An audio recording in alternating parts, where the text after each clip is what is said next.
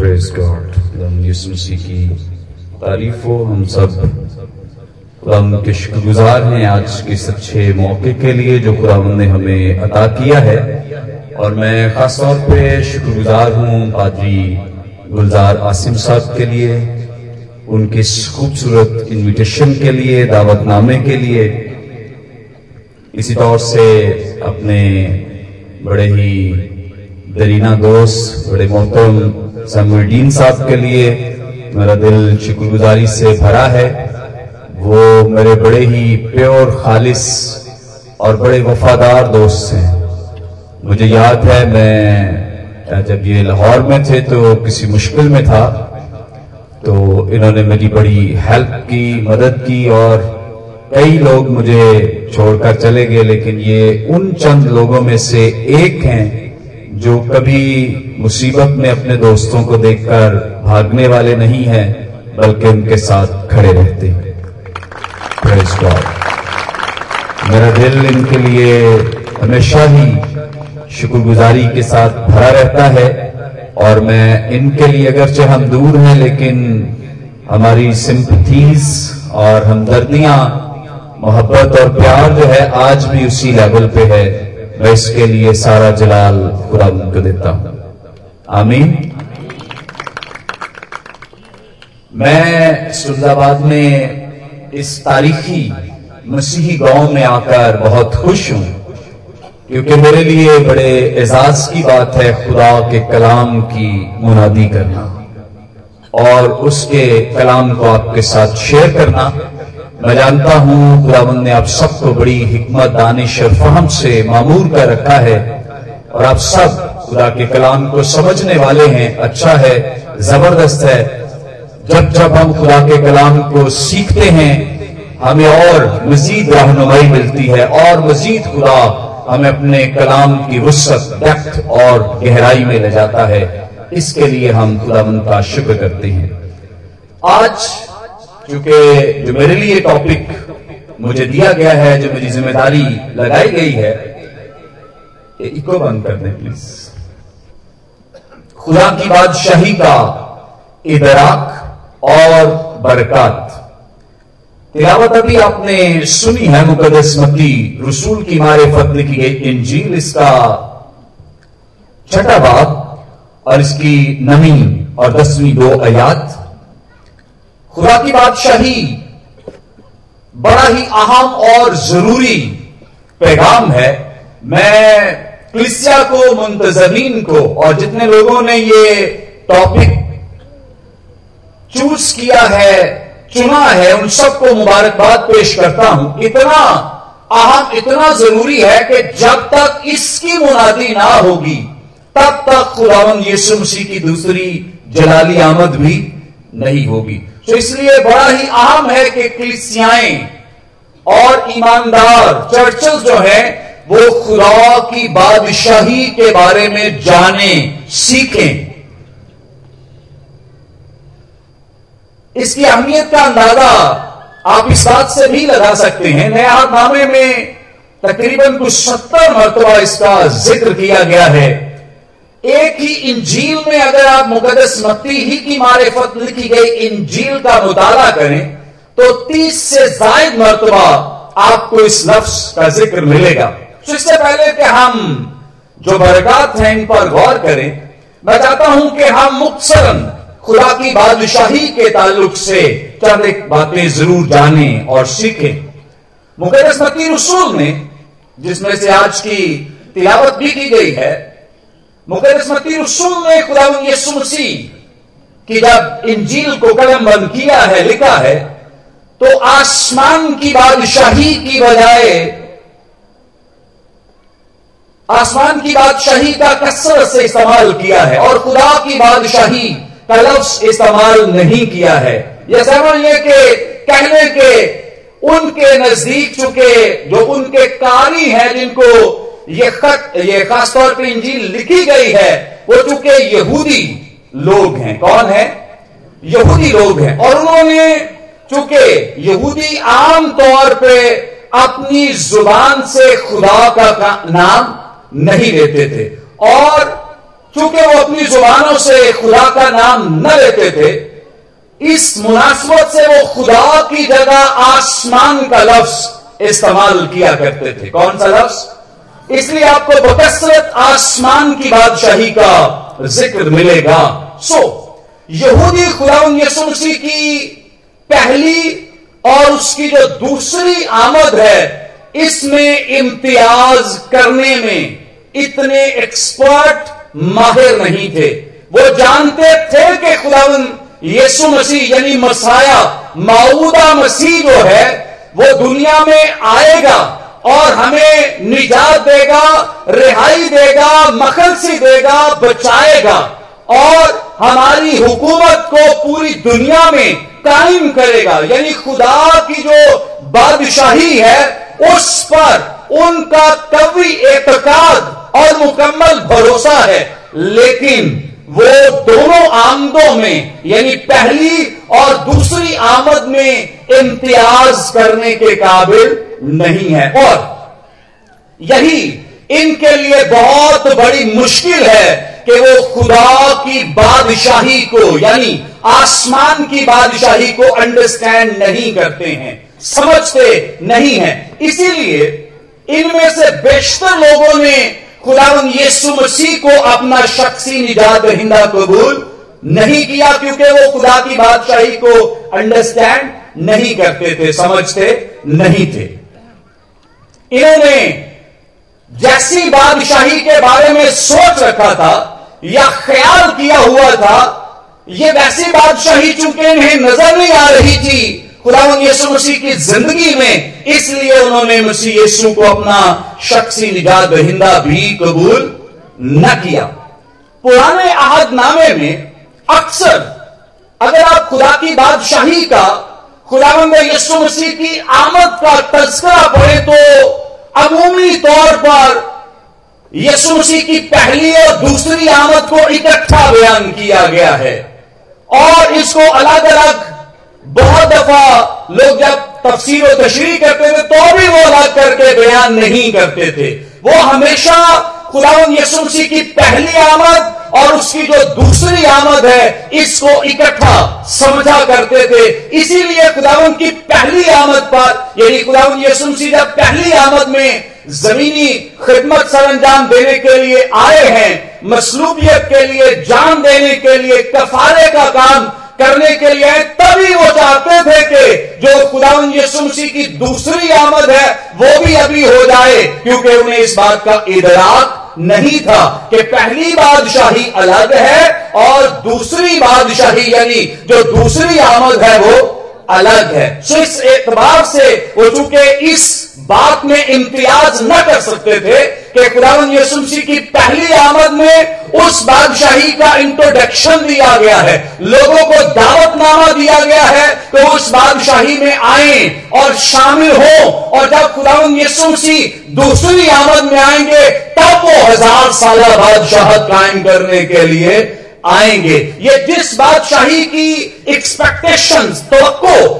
यसुसी से लगाए हुए हैं, अभी उसका वक्त नहीं आया था। अभी खुदाउन यसु मसीह बारहा इस बात का तस्करा करते हैं, बताते हैं कि अभी उसका वक्त नहीं आया। आप गौर करें खुदाउन यसु मसीह बारहा चुके ने समझाते हुए रहे, बताते हुए रहे। खुदाउन यसु मसीह को जब तिलावत के लिए खड़ा किया गया और यसुमसी ने तिलावत की। मुकदसलू का इस बात को बयान करते हैं, चौथे बात की, अठारहवीं और उन्नीसवीं दो आयात। हमारे पास इतना वक्त नहीं होगा कि सारे हवाला जात पढ़ें। आपके पास रिकॉर्डिंग भी मौजूद होगी, आप लिख भी सकते हैं नोट भी कर सकते हैं, याद भी रख सकते हैं। खुदावन यसु मसीह ने जब इस हवाले को पढ़ा है, जो ये साया नबी के सहीफे में कलम बंद किया गया है, इकसठ में बात की पहली आज से यह सिलसिला शुरू होता है। याद रखें, इकसठवा बाब जो है जसाय नबी के सहीफे का खुदाबंद यस्सु मसीह की बादशाही के ताल्लुक से बयान किया और दोनों आमदों का इकट्ठा ज़िक्र किया गया। पहली आमद और दूसरी आमद। लेकिन खुदाउन यसु मसीह ने खुद इम्तियाज़ कर दिया। खुदाउन यसु मसीह को जब तिलावत के लिए उठाया गया तो उन्होंने ईसाया नबी के इकसठवें बात को पढ़ा है, लेकिन याद रखे, सिर्फ़ उतना पढ़ा है जितना उनकी पहली आमद के लिए था। बाकी हिस्सा उन्होंने नहीं पढ़ा। ये इस बात की दलील थी, इस बात का सबूत था कि खुदावन यीशु मसीह की जब वो इस बात का पैगाम देते हैं। अगर आप मेरे साथ देख लें मुकदस की मारिफत लिखी गई इंजील इसका चौथा बाब और इसकी अठारहवीं और उन्नीसवीं दो आयात तो आपको इस बात की और मजीद समझ आएगी, लिखा है खुदावन का रूह मुझ पर है, इसलिए कि उसने मुझे गरीबों को खुशखबरी देने के लिए मसा किया।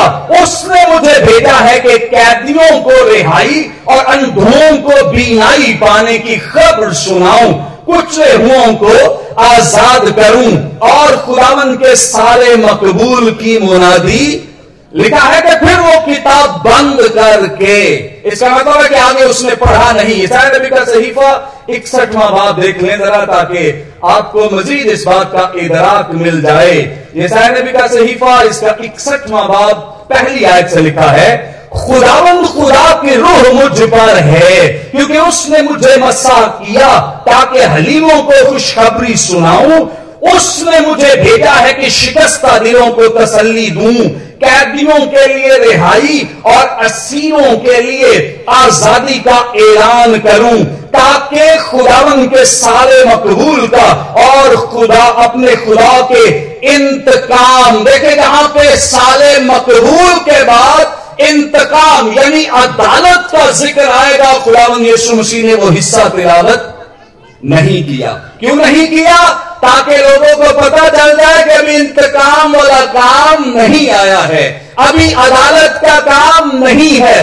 पहली आमद अदालत से जुड़ी हुई नहीं है। पहली आमद में खुदावन यीशु मसीह अदालत करने नहीं आए थे। खुदावन यीशु मसीह आकर लोगों को मुजरिम ठहराने नहीं आए थे। कलाम बयान करता है मुकदस यूहना रसूल की मारिफत लिखी गई। इंजील के मुताबिक खुदावन यीशु मसीह, यानी खुदा का बेटा, दुनिया को मुजरिम ठहराने के लिए नहीं आया है। तो इसका मतलब यह है कि जो पहली आमद है उसमें सिर्फ़ खुदावन यीशु मसीह जो है, वो लोगों को खुशखबरी देने के लिए, अपनी बादशाहत में दावत देने के लिए। और दावत भी कैसी ज़बरदस्त है, खुदावन यीशु मसीह इस बादशाही के पैगाम को इतना ज़रूरी समझते हैं, इतना अहम समझते हैं कि अपनी जमीनी खिदमत प्रीचिंग और टीचिंग का आगाज़ इस बात से किया है कि तौबा करो, क्योंकि आसमान की बादशाही नज़दीक आ गई है। खुदा की बादशाही नज़दीक आ गई है। याद रखें, यहूदी ऐसी बादशाही देखना चाहते थे जिसमें तबाही, बर्बादी, इंतकाम, अदालत और हर तरह से खुदा का बेटा जो है वो वो वाली बादशाही कायम करे, वो उसने अपनी दूसरी आमद में आकर कायम करनी है। यहाँ तक के मुकदस यूहन्ना इस तबागी भी इस बात से कंफ्यूज परेशान थे। क्या पैगाम भेजते हैं जब वो कैद खाने में है? आने वाला तू ही है या हम किसी और की? क्यों? क्योंकि तू तो वो काम नहीं कर रहा जो हमें सिखाए गए या जो हमने बाइबल कैसर बाँध से पकड़ लेगा, तू रूमी हुकूमत को गिरा देगा, पूरी दुनिया पर इसराइल की बादशाही को कायम करेगा। तू तो वो काम कर नहीं रहा तो अब हम किसी और की राह देखें या तू वही है? या तू इसका मतलब है वो इस बारे में कंफ्यूज है, उसे पता नहीं था मुकदस यूहना इस तबागी भी कैद खाने में ये सवाल खुदावन यीशु मसीह के पास भेजते इस पर पूरा मेरा पैगाम एक घंटे का आप यूट्यूब पे सुन सकते हैं। अभी यहाँ पे वक्त नहीं कि इसकी पूरी डिटेल आपके साथ शेयर की जाए कि उसने ये ऐसा क्यों किया। इसके बाद चूँकि इसी मुकदस यूहना इस तबागी ने लोगों को ये खुशखबरी दी थी गुड न्यूज़ दी थी। मुकदस मकी रसूल की मारे फत लिखा गया इंजीली बयान तीसरा भाव और इसकी ग्यारहवीं, बारहवीं आयत में लिखा है। वो, यानी खुदावन यीशु मसीह तुमको रूहुल कुछ और आग से बपतिस्मा देगा। उसका छाज उसके हाथ में है और अपने खलियान को तो खत्ते में जमा करेगा, मगर भूसी को उस आग में जलाएगा जो बुझने की नहीं। अब इस बात को सुनकर उनका ईमान जो है और ज़्यादा पुख्ता होता जा रहा है। इसके बारे में तो युहाना इस तबाली में भी कहा था कि उसका छाज उसके हाथ में है और अपने कल्याण को जमा करेगा और एक तरफ़ भूसी उसको आग में जलाएगा। अब उनका ख्याल यह है कि चूँकि जो आग है, ये अदालत को ज़ाहिर करती है। किसको ज़ाहिर करती है? अदालत को ज़ाहिर करती है। इस एतबार से इनका ख्याल यह है कि खुदावन यीशु मसीह अदालत करेंगे, क्योंकि इसके लिए मुकदस यूहन्ना इस्तवादी नहीं, जो पुराने आहद का आखिरी नबी है। यीशु मसीह का पेशरो फॉरनर है। उसने भी ये कह दिया है कि वो अदालत करेगा। इसलिए वो समझते हैं कि खुदावन यीशु मसीह ये काम करेंगे। खुदावन यीशु मसीह ने इस बात को समझाने के लिए बहुत ज़ोर लगाया। तो मतलब साढ़े तीन साल खुदावन यीशु मसीह ने यही सिखाते रहे कि मेरी दो आमदे हैं, इस आमद में ये काम नहीं होने वाला। बादशाही जिसकी तुम तो करते हो एक्सपेक्टेशन है तुम्हारी, वो बादशाही मेरी दूसरी आमद पर पूरी होगी जब हज़ार साल बादशाहत होगी। मैं वो काम करूँगा होगी, लेकिन अभी वो वक्त नहीं आया। मुकदस मती रसूल की मारे लिखे के इंजीनियर बयान के तेरहवें बाब में बादशाही से मुंसलिक बहुत सारी बातें कुरान यीशु मसीह ने की हैं और लोगों को समझाया है। पहली आमद और जो दूसरी आमद है, और इसका जो दरमियानी इरा है या दरमियानी जो हिस्सा है, इसके बारे में खुदा यीशु मसीह याद रखें कि हम जिस दौर में से गुजर रहे हैं, ये खुदा यीशु मसीह की पहली और दूसरी आमद का दरमियानी हिस्सा है। कौन सा हिस्सा है? दरमियानी यीशु मसीह की पहली आमद अपने वक्त पर हो चुकी। इसी तरह से खुदा यीशु मसीह की दूसरी आमद भी होगी और वो जब होगी तो जो यहूदी पहले सोचते थे, वो काम खुदावन यीशु मसीह अपनी बादशाही में दूसरी आमद पर करेंगे। अब ये सिर्फ़ यहूदी ही परेशान नहीं शागिर जो साढ़े तीन साल या तीन साल खुदा यीशु मसीह के साथ रहे, वो खुद भी परेशान है। इमाल की किताब रसूलों के इमाल पहला बात छठी आयत में लिखा है उन्होंने जमा होकर उससे पूछा एक खुदावन क्या तू इसी वक्त इसराइल को बादशाही फिर अदा करेगा? इसका मतलब यह है कि शागिर्दों को अभी भी उम्मीद यह है कि यीशु जी, आप तो ज़िंदा हो गए हैं तो आप अपना काम जो कर रहा था, वो आप करेंगे। जबकि यीशु जी ने कहा कि अभी नहीं, वो वक्त अभी नहीं आया। और यीशु ने बारहा इस बादशाही का मतलब भी बताया मुकदस यूहना रसूल की मारे पत्रिका का इंजीली बयान, इसका अठारहवा बाब और इसकी छत्तीसवीं आयत में लिखा है, यीशु ने जवाब दिया कि मेरी बादशाही इस दुनिया की नहीं। मतलब जो तुम कहते हो, वो मेरी बादशाही नहीं। अगर मेरी बादशाही दुनिया की होती तो मेरे खादिम लड़ते, ताकि मैं यहूदियों के हवाले न किया जाता। मगर मेरी बादशाही यहाँ की नहीं है। यहूदी चाहते हैं कि ऐसी बादशाही कायम की जाए, लेकिन यीशु मसीह बयान करते रहे कि मेरी बादशाही ऐसी नहीं है। अब याद रखें यहूदियों का। अकीदा यह है कि यहूदियों को खुदा की बादशाही में खास फेवर मिलेगी। सारी दुनिया को जितनी अकवाम है उनको बादशाही में शामिल नहीं किया जाएगा, लेकिन यहूदियों को, क्योंकि वह बादशाही ही यहूदियों की है, वादा ही मर्द खुदा बुज़ुर्ग दाऊद से हुआ। इसका मतलब यह है कि वो हमारा बुज़ुर्ग है तो बादशाही भी पूरी दुनिया में हमारी ही होगी। बादशाही भी हमारी ही होगी। यहाँ तक के वो तो निजात के लिए भी किसी और को हकदार नहीं समझते। उनका ख्याल यह है मानना यह है कि ये जितनी गैर अकवाम है, यहूदियों के अलावा, ये सब की सब जो है, ये जहन्नुम के ईंधन के लिए इस्तेमाल की जाएँगी। किस लिए इस्तेमाल होंगी? जहन्नुम के ईंधन, यानी जहन्नुम की जो आग है, ये इनसे जलाई जाएगी। और कहते हैं, इतना उन्हें गुमान या घुमांड है, या गलत फहमी का वो शिकार है, इनका कहना यह है कि जिस दिन अदालत होगी, उस दिन जहन्नुम के दरवाजे पर एक फरिश्ता बैठा होगा, और अगर कोई यहूदी गलती से भी जहन्नुम में जाना चाहेगा या जा रहा होगा तो फरिश्ता उसे पकड़कर जन्नत में छोड़ाएगा, क्योंकि यहूदी जो है, वो जहन्नुम में जा नहीं सकते। याद रखें, इसी ख्याल को मद्देनजर रखते हुए एक यहूदी ने खुदावन यीशु से मुकदस लूका की मारिफत लिखे गए इंजीनियर के चौदहवें बात की पंद्रहवीं आयत में कहा लिखा जो उसके साथ खाना खाने बैठे थे, यानी यहूदी। उनमें से एक यहूदी ने ये बातें सुनकर उससे कहा, मुबारक है वो जो खुदा की बादशाही में खाना खाए। यानी हम तो क्या है? मुबारक है। हम तो तेरे साथ खाना खाएँगे। हम तो मुबारक हैं। आप खुदा यीशु मसीह ने इसी बाब में उसकी थियोलॉजी को दुरुस्त कर दिया। चौबीसवीं आयत में खुदावन यीशु मसीह ने बयान किया और लिखा, कहा, मैं तुमसे सच कहता हूँ कि जो बुलाए गए थे, उनमें से कोई शख्स मेरा खाना चखने, यानी तुम में से जितने लोग मुझे कबूल नहीं करते हो, खुदा की बादशाही में शामिल नहीं होगे।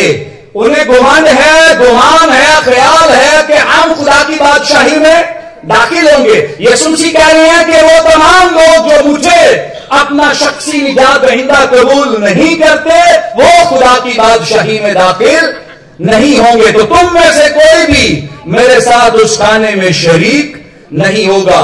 निकोदिमोस से खुदावन यीशु मसीह ने यही बात कही थी कि जब तक कोई नए सिरे से पैदा ना हो, वो खुदा की बादशाही को देख भी यानी तुम्हें गुमान है गुमान है, ख्याल है कि हम जाएँगे, यीशु मसीह कह रहे हैं जब तक तुम नए सिरे से पैदा, यानी जब तक तुम मसीह को अपना शख्सी निजात दहिंदा कबूल न करो, तुम खुदा की बादशाही को देख भी दाखिल होना तो दूर की बात है, तुम खुदा की बादशाही को देख भी नहीं सकते।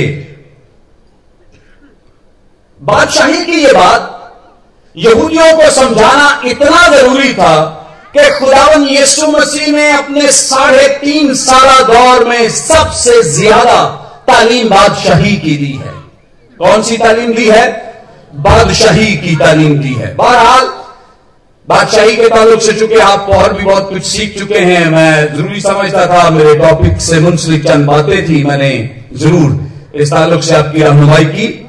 खुदा की बादशाही की बरकत के ताल्लुक से हम मुख्तर सीखेंगे। बहुत सारी बरकतें हैं जब हम खुदा की बादशाही में शामिल होते हैं, लेकिन चंद एक पर आज हम मुख्तर वक्त में गौर करेंगे। सबसे पहली बरकत जो खुदा की बादशाही में शामिल होकर हमें मिलती है, या एक इंसान को मिलती है, वो क्या है? जब इंसान खुदा की बादशाही में शामिल हो जाता है तो वो फिरदौस का वारिस हो जाता है। किसका वारिस हो जाता है? फिरदौस का। मेरे साथ मिलकर निकालिए मुकदस लूका की मारे फत लिखी गई इंजील इसका।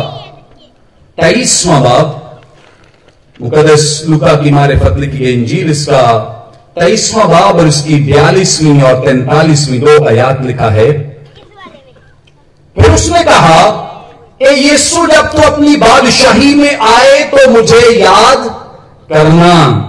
उसने उससे कहा, मैं तुझसे सच कहता हूँ कि आज ही तू मेरे साथ फिर दौस में होगा। वो कह रहा है कि अपनी बादशाही में क्या करना मुझे?